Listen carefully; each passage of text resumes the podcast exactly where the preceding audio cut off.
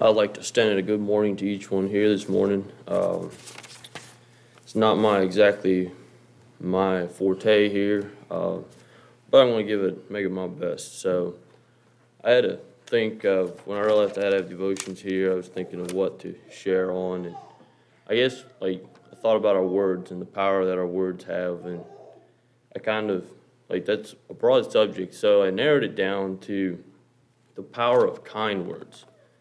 And in Psalms 19, verse 14, uh, David tells us, Let the words of my mouth and the meditation of my heart be acceptable in thy sight, O Lord, my strength and my redeemer. And that acceptable is something that is pleasing, is delightful, and is desirable. So we want our words that we speak, they want, we want them to be something that God can find a joy in. And it not only gives God a joy, it also gives us a joy to be able to like speak kind words. It's a it's a two way street. It goes both ways. Actually, it's a three way. Um, it gives God joy, it gives us joy, and it gives the person who we tell the, or speak the words to joy as well. And the verse I first found, and the verse that I kind of uh, put this around, is in Proverbs twelve twenty five. Anxiety in a man's heart weighs him down, but a kind word makes him glad. And it's so true. We look around, we see the people around us. There's so many people that, like, depression's become a huge thing. And, like, it's the worry. We worry about things and about, you know, the circumstances, the future.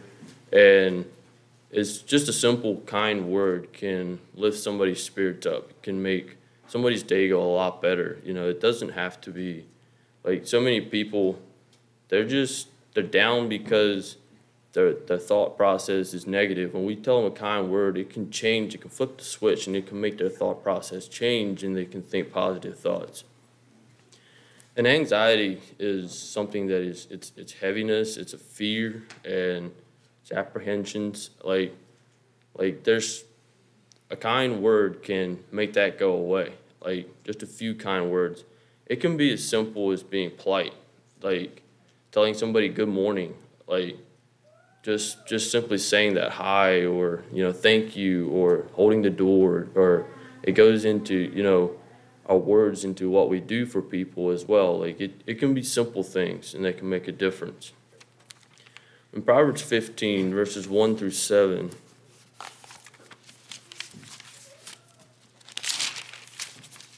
it's a Verse one's a very commonly known uh, verse, but there's first seven verses. Uh, there's a few of those verses touch on the words we use. Uh, reading out the King James version: A soft answer turneth away wrath, but grievous words stir up anger. The tongue of the wise useth knowledge aright, but the mouth of fools poureth out foolishness. The eyes of the Lord are in every place, beholding the evil and the good. A wholesome tongue is a tree of life, but perverseness therein is a breach in the spirit. A fool despiseth his father's instruction, but he that regardeth reproof is prudent. In the house of righteous is much treasure, but in the revenues of wicked is trouble. The lips of the wise disperse knowledge, but the heart of the foolish doeth not so. The first verse talks about uh, like like how we respond to words that are said to us. Um, do we respond back with, you know, a kind word, or do we respond back with a fighting word? Um, the second verse talks about the wise and the fools. You know, what's in our what's what what we say. Like it shows a lot about us, like who we are. Um, the what's in the heart comes out of the mouth. And then skipping down into verse four, a wholesome tongue is a tree of life, but perverseness therein is a breach in the spirit. That perverseness therein, a breach in the spirit. It shows it. It goes back to like our mouths being a window into our heart, our heart it shows that like what we what our thought process is, what we're thinking about all the time, you know, and it comes back to like what how we think makes a big impact on what we say to others and how we respond to others. Like if we're thinking negative things, if we're not wanting to, you know, be somewhere and then we walk past someone and we just walk past someone and don't say anything, like it doesn't make their day better. It doesn't make our day better. But if we walk past someone and we say good morning or hi, how are you? It makes their day better and it makes our day better. uh, in skipping down to verse seven, the lips of the wise disperse knowledge, but the heart of the foolish does not so. And sometimes, you know, I look at myself, I'm young, I don't know much, I don't feel like I'm wise. It doesn't mean that we have to be, you know, somebody with a lot of knowledge and like, we gotta be the smartest person to be able to do this. Like, we can just simply, as from little up, we've been taught, you know, to be polite. We've been taught to, you know, use our manners. And I struggle a lot with using my manners. Like, this is something that I need to, like, this goes to myself first. Like, like just simply using your manners and saying thank you, good morning, hi. Um, like we don't have to be wise. It's just if we're if we're not, if we're if we're being foolish, we're not wise. So if we there's it's a thing such as you know we start from the bottom up. We learn, and so if we're learning, we're not foolish. Going on to Isaiah verse uh, chapter fifty, verse four. The Lord has given me the tongue of those who are taught, that I may know how to sustain with a word him who is weary. Uh, the King James Version, uh, in place of sustain, would have said, Speak a word in season to him that is weary. Comes back to that timing. So many times it's just using our manners. That's the timing. That's all we need. And like we can see some we can we can read someone by their face. Like today everybody's walking around, they have masks on you're like, you can't see their face. You can't tell. You can look at their eyes. You can see a lot through people's eyes. You can still, you can still see into those eyes. You can still see if somebody's hurting. They're happy. They're sad. You can still see those emotions, and like, it, you can tell by how they carry their body. Their body language tells us a lot about them, and like that. That timing is something, you know, it's just as simple again as holding the door for someone and saying good morning to them as they walk through the door. It can make the difference in their day. So, going on down, um, the kindness means refraining from complaining and gossiping. It's something that I I struggle with again. It's just complaining, you know, not not being content with how life's treating me. Like I want to complain all the time, you know, you know, and like when I start complaining to whoever I'm complaining, it doesn't make their day better. It doesn't make my day better yeah, it might feel like I'm getting it out of my system, but sometimes it's because of how my thought process was the few hours before that. That's why I'm complaining. It's because my thought process, I was thinking negative, I was down in my thought process, and then I go to somebody else and then I start talking to them and I start dragging them down as well. When I start thinking those negative thoughts, I find I need to take those negative thoughts. I need to start praying to God. I need to take them and say, God, I have got negative thoughts. Like, help me with this and you can give me positive thoughts.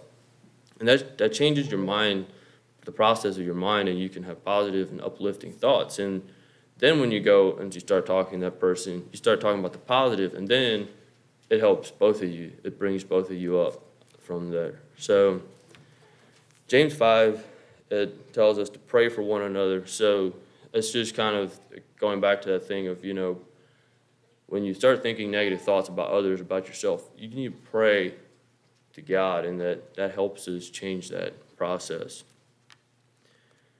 Proverbs 11, 17, a man who is kind benefits himself, but a cruel man hurts himself. That just, I think Solomon was a very wise man. I think, I think Solomon went through a lot in his lifetime. Um, I don't think you become, I think when he asked God for that wisdom, I believe God probably gave him that wisdom, but I think also God made probably gave him the chance to learn and you know get that understanding. I don't think God just was like boom made him super wise right then. I think God put him through trials and put him through things and like it was the things that went on in his life and the things that he endured through his life that gave him the words that he did uh, to write in Proverbs.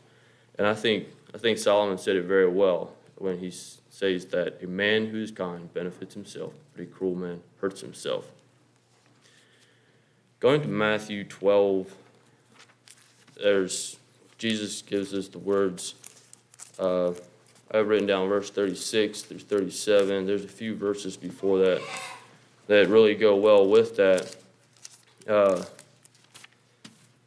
starting in verse Matthew 12, starting in verse 33, either make the tree either make the tree good and his fruit good, or else make the tree corrupt and his fruit corrupt. For the tree is known by his fruit. O generation of vipers, how can you, being evil, speak good things? For out of the abundance of the heart the mouth speaketh. A good man out of the good treasure of the heart bringeth forth good things, and an evil man out of the evil treasure bringeth forth evil things. But I say unto you that every idle word that men shall speak, they shall give account thereof in the day of judgment. For by the words, for by thy words thou shalt be justified, and by thy words thou shalt be condemned.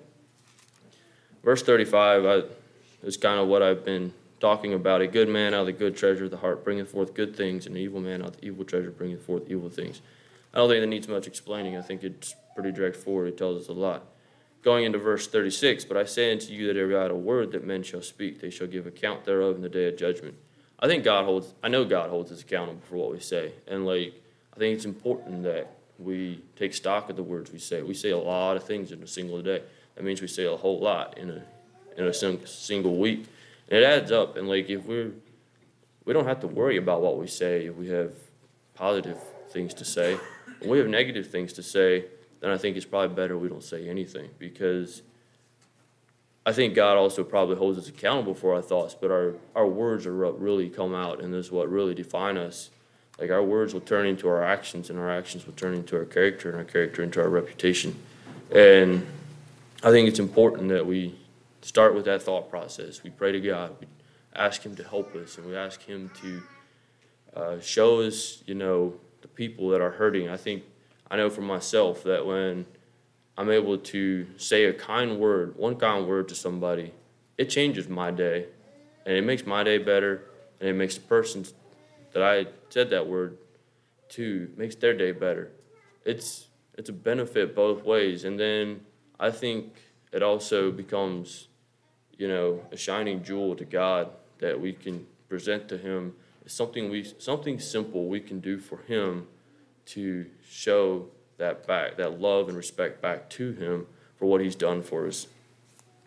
So I just, I think our thoughts, our thoughts are very important, and it comes back what our thoughts are our words, and I think it's important that we take stock on our words and we sometimes stop and think of what we're doing for others. I just appreciate y'all's attentiveness, and I hope I could. It, I know this was good for me to look into this, and I hope you all found a little bit something out of it as well.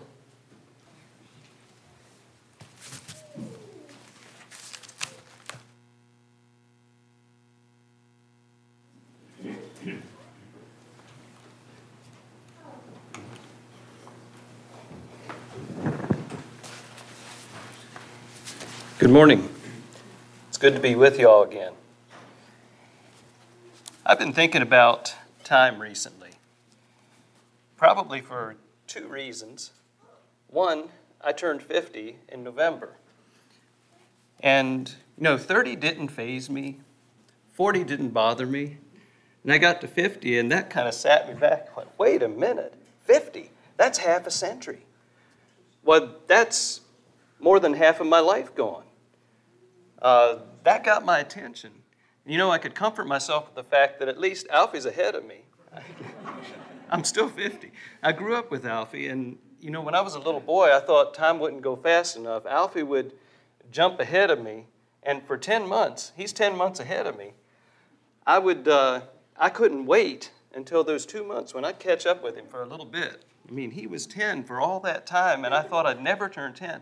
I got to 10, and yes, I'm caught up with Alfie, but what do you know? He jumps again. Anyway, I'm still 50, and I started realizing that I've got less time left, most likely. I've got less time ahead of me than I have behind me. And that was good for me. It, has been good for me to process that and say, okay, so let's reevaluate here. What's important? What do I want to accomplish? How do I decide what should be what should be my priorities? If I have limited time to work with and it's disappearing, I can't slow it down. How do I make use of that? The second reason I've been thinking about time is probably because I was I was originally scheduled to preach on January 3rd, the first Sunday of this year. And so I was thinking about New Year and just the passage of time.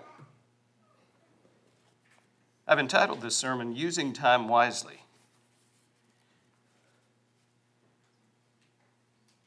You know, time had a beginning, and time will have, time as we know it will have an end. And both of those are determined by God.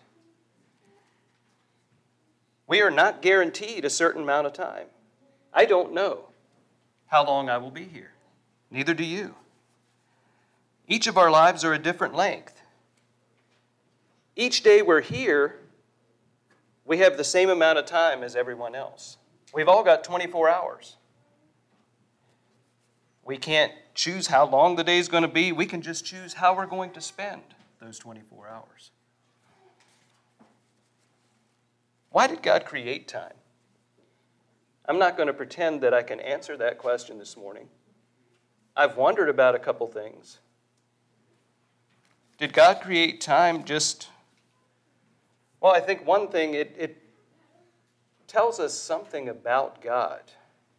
We see something of what God is like. Uh, I love early mornings. I'm a morning person. I like to get up and I go to Micah's room once he's awake because his, his window, he has a beautiful view to the east. And I like to raise his blind and stand and just look out that window and watch the dawn. Watch the color in the sky and have the sun coming up. And that's a reminder to me every morning that God is faithful. You know, day and night continue just the way God said it would. God's faithful. It's also a reminder each day is a new beginning. Sometimes we look back and say, wow, glad that day's over. Then there's a new beginning. There's a new day. You know, maybe, maybe God created time because He knew what, well, He did know what our bodies needed. What's best for us? Day and night, He knew we would need rest. Maybe it's just so we are aware of the passage of time. The, God has given me the gift of life, time, and He allows me to choose if I will honor Him with the time He's given me or if I will ignore Him and live only for myself. I can choose that. I don't want to do that. Going to turn briefly to Genesis chapter 1.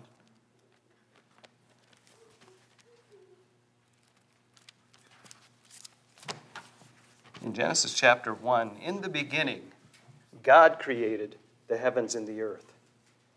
In the beginning, I've Ann's got that up here for me. Thanks to Ann for my little timeline up here. So place that here. God creation, God creating the heaven and the earth. Before that, you have eternity past. Picture this line continuing. I wanted originally, I was planning to have this go all the way out to the wall on each side. And because I was picturing the width of it and thought I'll have the arrow all the way on the outside walls, you know, it'd give more of a feeling of that stretching out to infinity. But my practical wife remembered that there are doors here. that wouldn't work so well. But picture this line continuing and out across the railroad tracks and across the woods and over Wayne's house and then out over Herman's house, and it goes, it just keeps on going beyond what my mind can grasp. Eternity past. God existed before anything, He has always existed. And then God created the heavens and the earth. Genesis 1 1 we have here. And I'm going to read, uh, let me just read 1 to 5. In the beginning, God created the heavens and the earth. The earth, the earth was without form and void, and darkness was on the face of the deep. And the Spirit of God was hovering over the face of the waters. Then God said, Let there be light. And there was light. And God saw the light, that it was good. And God divided the light from the darkness, and God called the light day, and the darkness he called night. So the evening and the morning were the first day. Then on the, so God created light on the first day. And I'm going to jump down to, to verses 14 to 18 in Genesis chapter 1. Then God said, This is on the fourth day, Let there be lights in the firmament of the heavens to divide the day from the night, and let them be for signs and seasons and for days and years. Let them be for lights in the firmament of the heavens to give light on the earth. And it was so. Then God made two great lights the greater light to rule the day, the lesser light to rule the night. He made the stars also.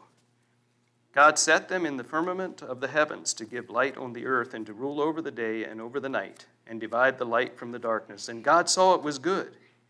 So the evening and the morning were the fourth day. So on the, on the first day, God created light. On the fourth day, He creates the sun and moon. So there was light before the sun. And my mind says, How's that? But God is light. And we're told in Revelation, see, I forgot to put that in my notes. Let me turn to Revelation 21 quickly. Revelation 21 and verse 23.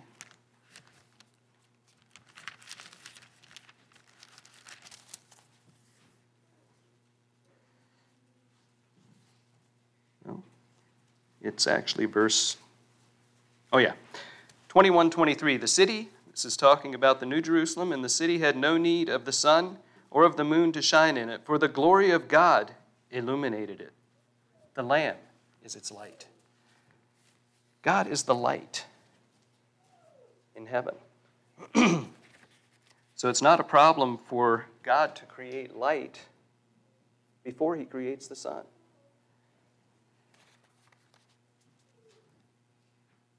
Going to be turning to 2 Peter and reading just a few verses there from 2 Peter chapter 3.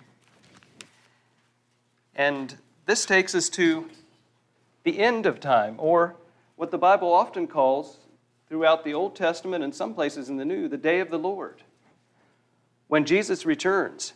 And you'll see up here, I've placed us in between here. We would put, if we were spacing this out time wise, we would probably put Jesus' birth somewhere in here. You've got this other time happening. Here's Jesus' second return or the day of the Lord. I've placed us here, real close, because I think we really are very close to the day of the Lord. We don't know exactly when that happens. And let me just read from uh, 2 Peter chapter 3. I'm reading verses 8 to 13. But, beloved, do not forget this one thing that with the Lord, one day is as a thousand years, and a thousand years as one day. The Lord is not slack concerning his promise, as some count slackness, but is longsuffering toward us, not willing that any should perish, but that all should come to repentance. But the day of the Lord will come as a thief in the night, in which the heavens will pass away with a great noise, and the elements will melt with fervent heat. Both on the both the earth and the works that are in it will be burned up. Therefore, since all these things will be dissolved, what manner of persons ought you to be in holy conduct and godliness, looking for and hastening the coming of the day of God, because of which the heavens will be dissolved, being on fire, and the elements will melt with fervent heat? Nevertheless, we, according to his promise, look for a new heavens and a new earth in which righteousness dwells. We have hope for the future.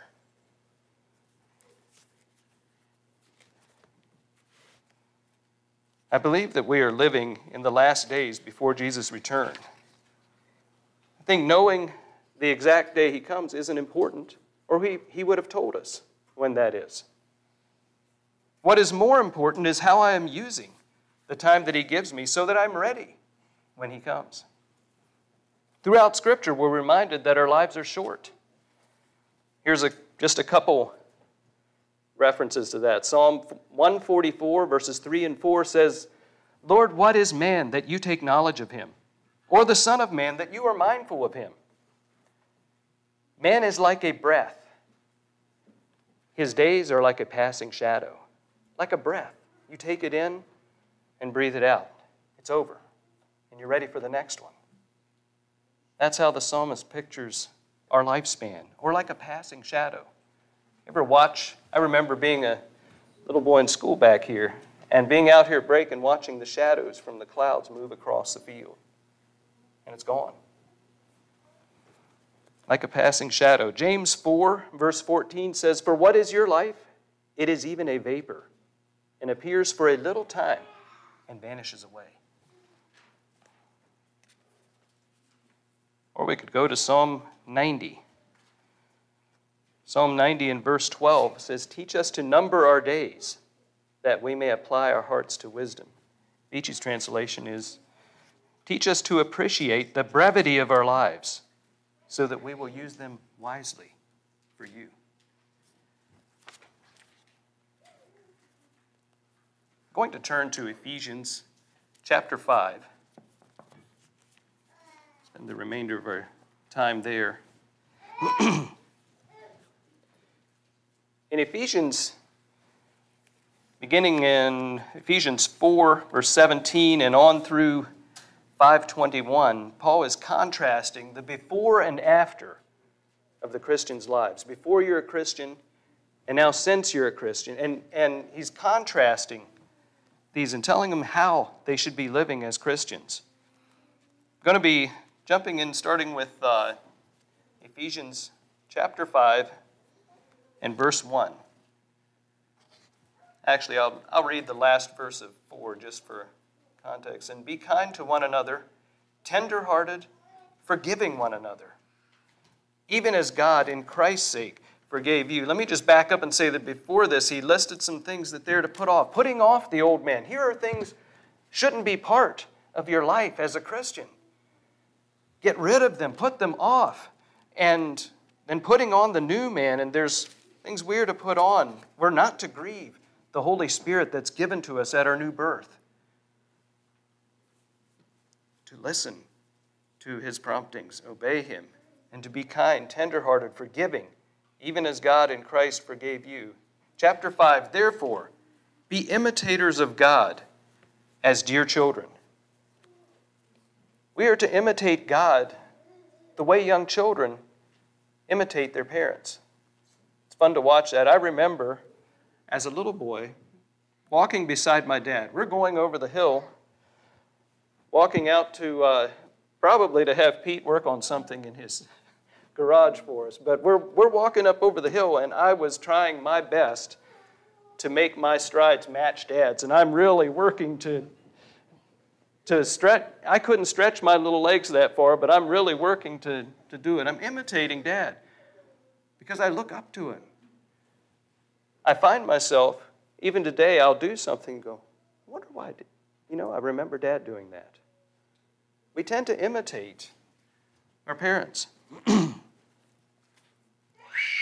that we are born again, we need to imitate our Father.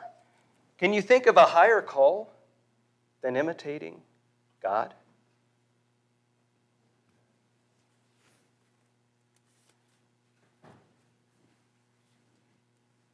You know, we're told in three times in Ephesians chapter 5, we're told how to walk. And I want to take note of those, those three times that we're told how to walk. Just mention them briefly. Uh, the first is walk in love in verse 2, walk as children of light in verse 8, and walk carefully in verse 15. I'm just going to mention the first two walks, and then I'd like to spend more time on the last one. So, this is how we are to walk or how we are to live as God's children. Let's go ahead and read uh, Ephesians chapter 5, 1 through 7. Therefore, be imitators of God as dear children, and walk in love, as Christ also has loved us and given himself for us, an offering and a sacrifice to God for a sweet smelling aroma. But fornication and all uncleanness and covetousness, let it not even be named among you, as is fitting for saints. Neither filthiness, nor foolish talking, nor coarse jesting, which are not fitting, but rather giving of thanks.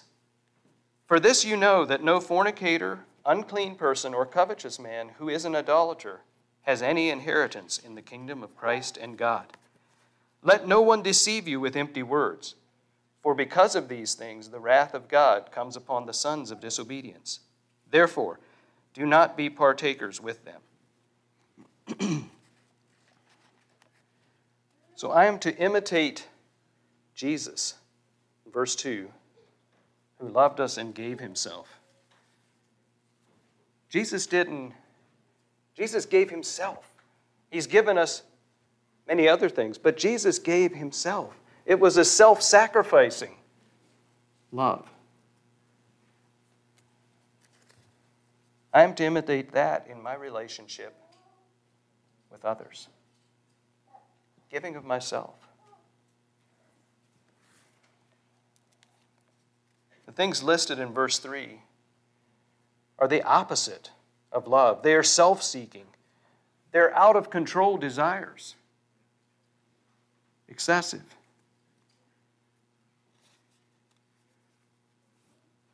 Like I mentioned, I'm just not going to say much about the verse 2, so I'm going to move on. Picking up in verse 8, reading 8 through 14. For once you were darkness, but now you are light in the Lord. Walk as children of light.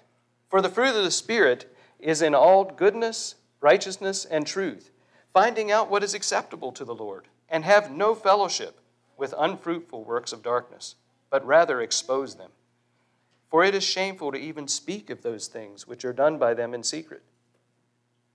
But all things are ex- that are exposed are made manifest to the light, for whatever makes manifest is light. Therefore he says, Awake, you who sleep, arise from the dead, and Christ will give you light. so it's Christ who gives us light. He also says we are light. Verse 8 You once were darkness. Doesn't say you were once in darkness and now you are in the light, but you were once darkness and now you are light in the Lord. So we're to live like it. We are to live with no secrets. We're open, honest. We're not only to, we're also to, in, in verse 11, not only have no fellowship with unfruitful works of darkness, but we're also we're to expose or reprove works of darkness. Have nothing to do with it. As God's children, we should be living like our Father, honoring Him. I want to focus on uh, verses 15 to 21. These are the verses I was thinking about just in, in considering time and asking the Lord, what should be my priorities? My mind was drawn to these verses. Picking up in verse 15 See then that you walk circumspectly, not as fools, but as wise, redeeming the time, because the days are evil. Do not be unwise, but understand what the will of the Lord is. And do not be drunk with wine, in which is dissipation, but be filled with the Spirit, speaking to one another in psalms and hymns and spiritual songs, singing and making melody in your heart to the Lord, giving thanks always for all things to God the Father in the name of our Lord Jesus Christ, submitting to one another in the fear of God. I'm going to stop there. After that, he goes into husband and wife relationship I'm going to stick with the uh, verses 15 to 21 this morning. In verse 15, see that you walk circumspectly. When's the last time someone said to you, Be circumspect? We don't hear that, do we? It's not a word we use today. It's a word that means carefully, with exactness, with forethought. It's the opposite of carelessly or thoughtlessly. We're to walk circumspectly or walk carefully. It's like, well, one of the things my family likes to do is uh, we like to hang out around streams, go down to the Rappahannock River, and we like to go rock, rock hopping out into the stream. Usually it's, we'll, we'll keep working our way out there, hopping rocks early spring when the water's cold, you can cast just a little bit further if you get out there. We like to fish, and so we'll go rock hopping. Well, you have to be really careful about that. You don't, you don't just go hopping. You want to plan your next step. If you're going from slippery rock to slippery rock, you kind of you eyeball it and plan out where you're going before you make the jump. That's a little like walking carefully, circumspectly. We, you're intentional about what you do, where you head. We're to walk circumspectly as, as wise, not as fools, but as wise. Wisdom is putting knowledge to practical use in the situation I am in. Putting knowledge to practical use. You can have knowledge and not use it. You can know something in your head, but not live it. But wisdom is putting that into practical use in the situation I'm in.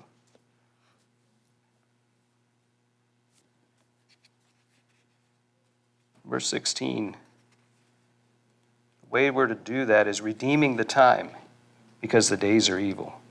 Redeeming the time, to buy, to buy it back, to make the most of your time, as one translation says.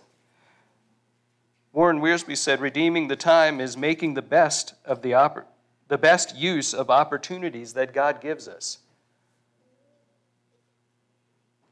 Or I'm calling it using our time wisely.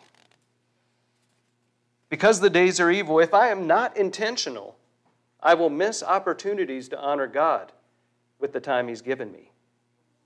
If I just go along and pay no attention, do whatever happens to be in front of me, I will miss opportunities that God has given me in the time that He gives me. The short time that I have here on this earth. So, how do I use time wisely. In Ephesians 5 17 to 21, I think there's five wise uses of time. I'd like to look at those briefly this morning.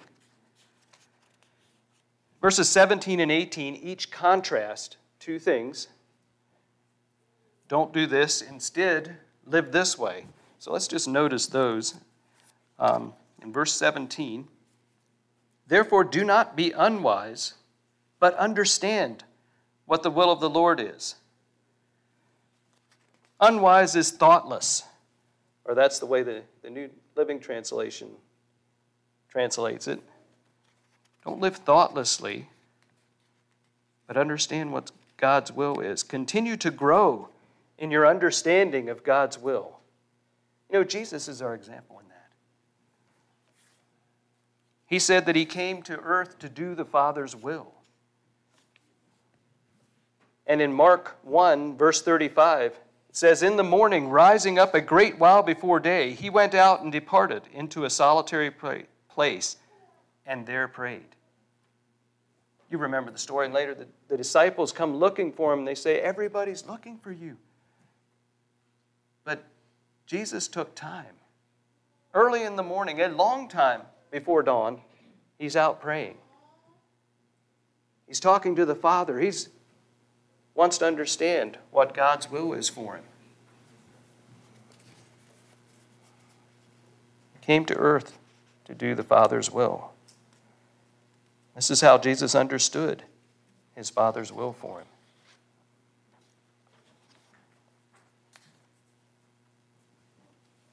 You ever feel like there's not enough time to do everything you need to do? I think that's a fairly, I see heads nodding. I think that's a fairly common uh, feeling, especially in with the part of life I've been through so far. I'd say especially middle age. Now I haven't experienced the what you older folks have yet, but it seems like you've got a generation behind you and a generation ahead of you that both, and so you're you're paying attention to a wide spread of things and feels like you're pulled in a lot of different directions. But it's a good thing. Henry Blackaby said, Unlike people, God never piles on more than someone can handle. God never overbooks people. God never drives his servant to the point of breakdown. God never burns people out. God never gives people tasks that are beyond the strength or ability that he provides. So God provides. So why is it? Why do we struggle with too much to do? I had to look at myself and realize maybe it's because I'm running my, on my own agenda. Maybe I don't know when to say no. I think there will always be things. We can't get everything, we can't accomplish everything we would like to. I, I never will. But I need to know what are God's priorities? What is important to Him? What do I say yes to? Because every time I say yes to something, I'm saying no to probably several other things. I have to say no to something. The important thing is what are God's priorities? What is God's will for me? God's will for me may not be some big, obvious thing. It may be as simple as serving the people that He's placed in my life. Can the mundane responsibilities of life have eternal value? Things like earning a living, things like preparing meals and washing dishes? I believe they can. When they're done out of love for God and the people I'm serving, they do have eternal value. And the question is, what am, who am I becoming as I care for the people around me, the people I'm serving? Or am I serving just myself? 1 Thessalonians 4 and verse 3 says, For this is the will of God, your sanctification. What is sanctification? In simple terms, sanctification is the process of God making me more like Jesus. It continues throughout my life. God continues to work with me, continues to work in me. And I'm so glad He does. That process doesn't stop as long as we're here, I don't believe.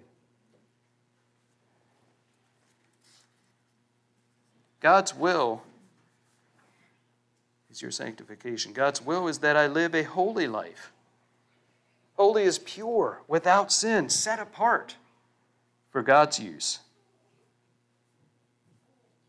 You know, as I read Scripture and I ask the Holy Spirit for His direction, God will help me understand what is His will in the situation that I'm in.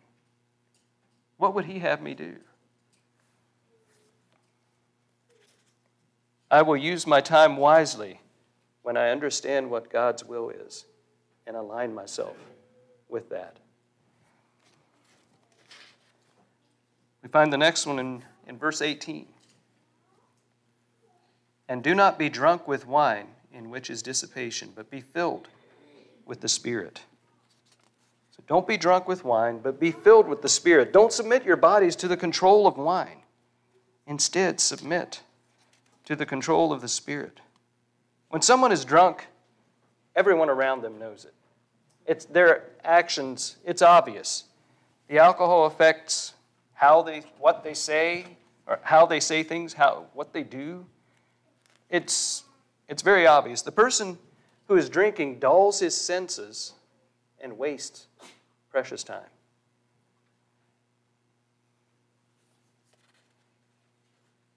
we should be so completely under the Holy Spirit's control that it's obvious to everyone around us.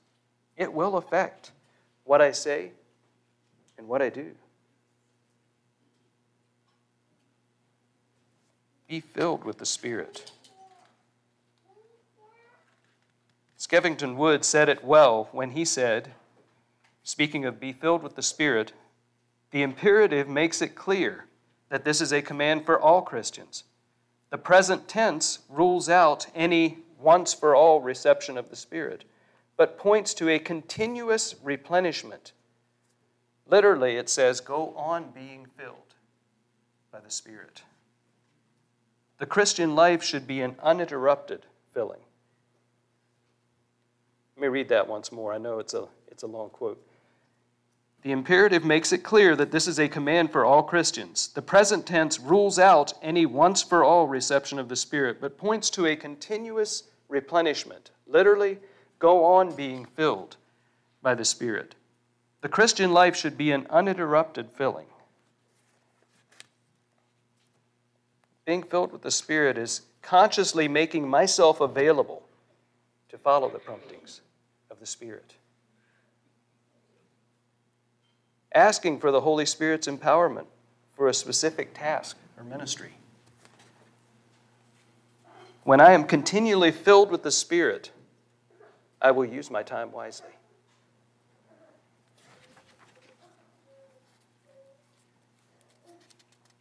Verse 19. Speaking to one another in psalms, hymns, and spiritual songs, singing and making melody in your heart to the Lord singing. I am so glad that singing is a regular part of our worship. It's a part that all of us can actively participate in. We're actively involved. You know, speaking to one another in songs, hymns, spiritual songs. Notice it doesn't say speaking to God, speaking to one another. But some, it's interesting that some songs are songs sung to God. For instance, Great is thy faithfulness, O God our Father. There is no shadow of turning with thee. Thou changest not. We could go on. We're, we're singing to God. There are other songs we sing to each other. For instance, Rise up, O man of God. Have done with lesser things. It's encouraging each other to go on in our relationship with God and living out what He would have us do. Praising God and encouraging each other. I can't tell you how many times I've come here and my spirits are lifted by uniting our voices, singing together. have you ever wondered how God feels as He listens to us sing? Does God have feelings? Emotions? I think He does. Occasionally I think about that. We're sitting here singing, I'll be looking at what we're singing, and I wonder, what does God feel?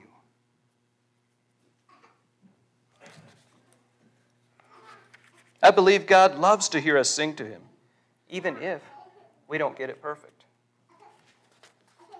One thing I appreciate about hymns is the powerful truths that are communicated, and they stick with us because they're set to music. That tune helps it stick in our memories.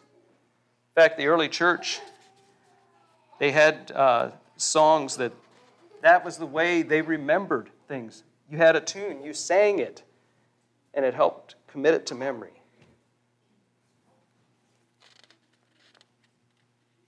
One way we can use time wisely is singing.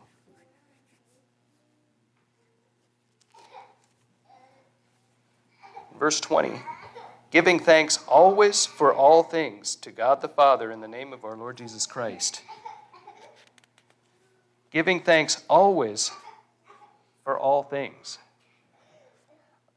Having always and all in there makes so it's not simple. It's even for things that I wouldn't choose, even for things I'd rather not have in my life even for very difficult things. You know, I have a choice. I can focus on what I don't have, and I'll become very bitter. Or I can focus on what I do have and be thankful for what I do have. Be a thankful person. As I realize how much I've been forgiven, when I realize the love that's been given to me when I was God's enemy, I will realize that I can trust God's heart toward me. And I will be a thankful person.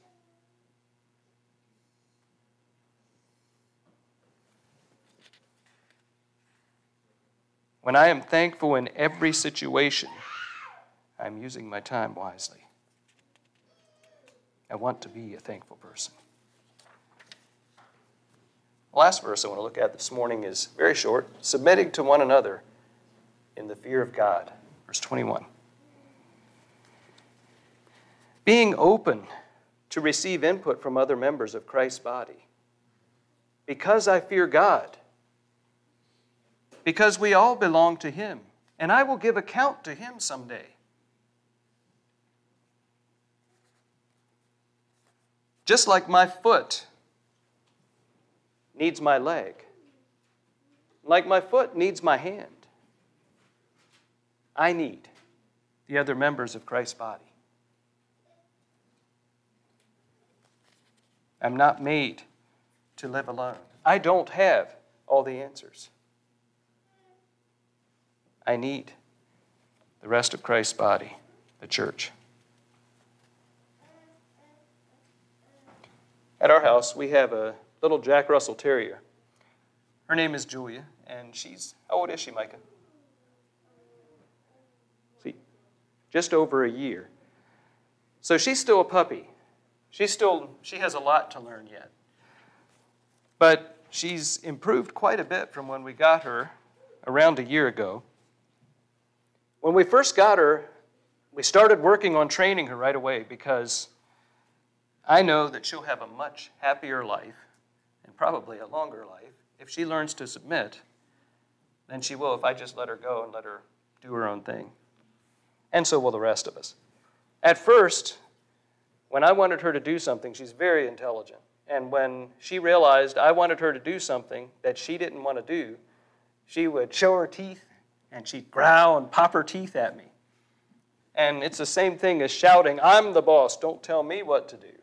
And she's threatening me. Well, after I bit her over the muzzle, she, she decided that wasn't a good idea.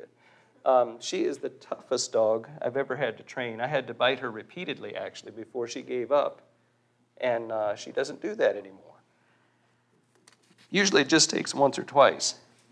But anyway, she, did, she didn't like the idea of submitting her will to someone else. She wants to do what she wants to do. She's like a lot of us. To train Julia to pee outside, because we would like to have her come in, we watch for the signs that she needs to go, and then quick, take her outside to the area we want her to go, and then give her a treat. Give her something good when she does it, and really praise her. She'll want to do it again. She decides that uh, submission is actually pleasant. She's enjoying this. Now we have a bell hanging on the door, hangs down from the handle, and if she needs to go outside, she goes over and rings the bell and then we know, oh, Julia's got to pee, let's let her out. Well, then I have to make a decision. Now she goes over and she rings the bell, and I think, she's just been out five minutes ago. We actually have a rotation in the evening. We take turns, and I'll say, Micah, it's your turn. No, say, it's not my turn, is it? Isn't it your turn? Well, we keep track, and whoever's turn it is has to submit to Julia's need. Now we submit to her. She said she needs help, so we go over. We open the door for her, so she can go out and do her thing outside.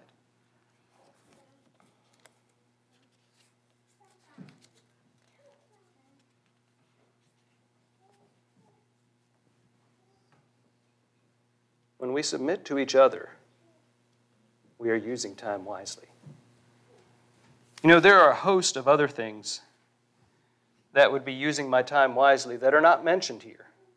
But with these five as a foundation, I can build a life that will stand the test of time. With these five things as a foundation, I can build a life that will stand the test of time.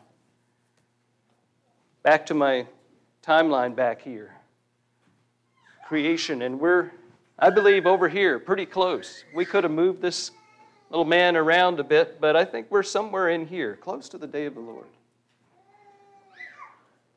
We're close to eternity future.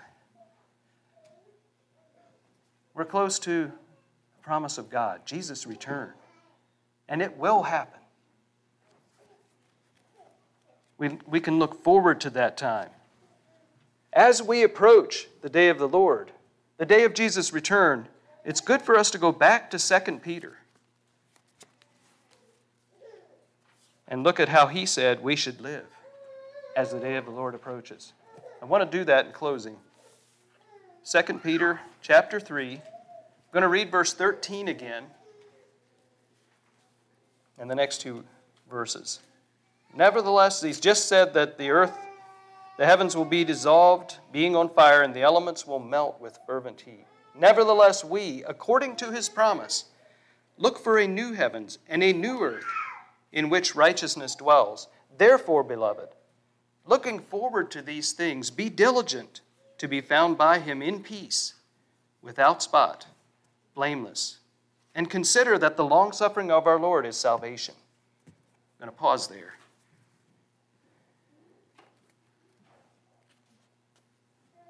Would you stand, please? I want to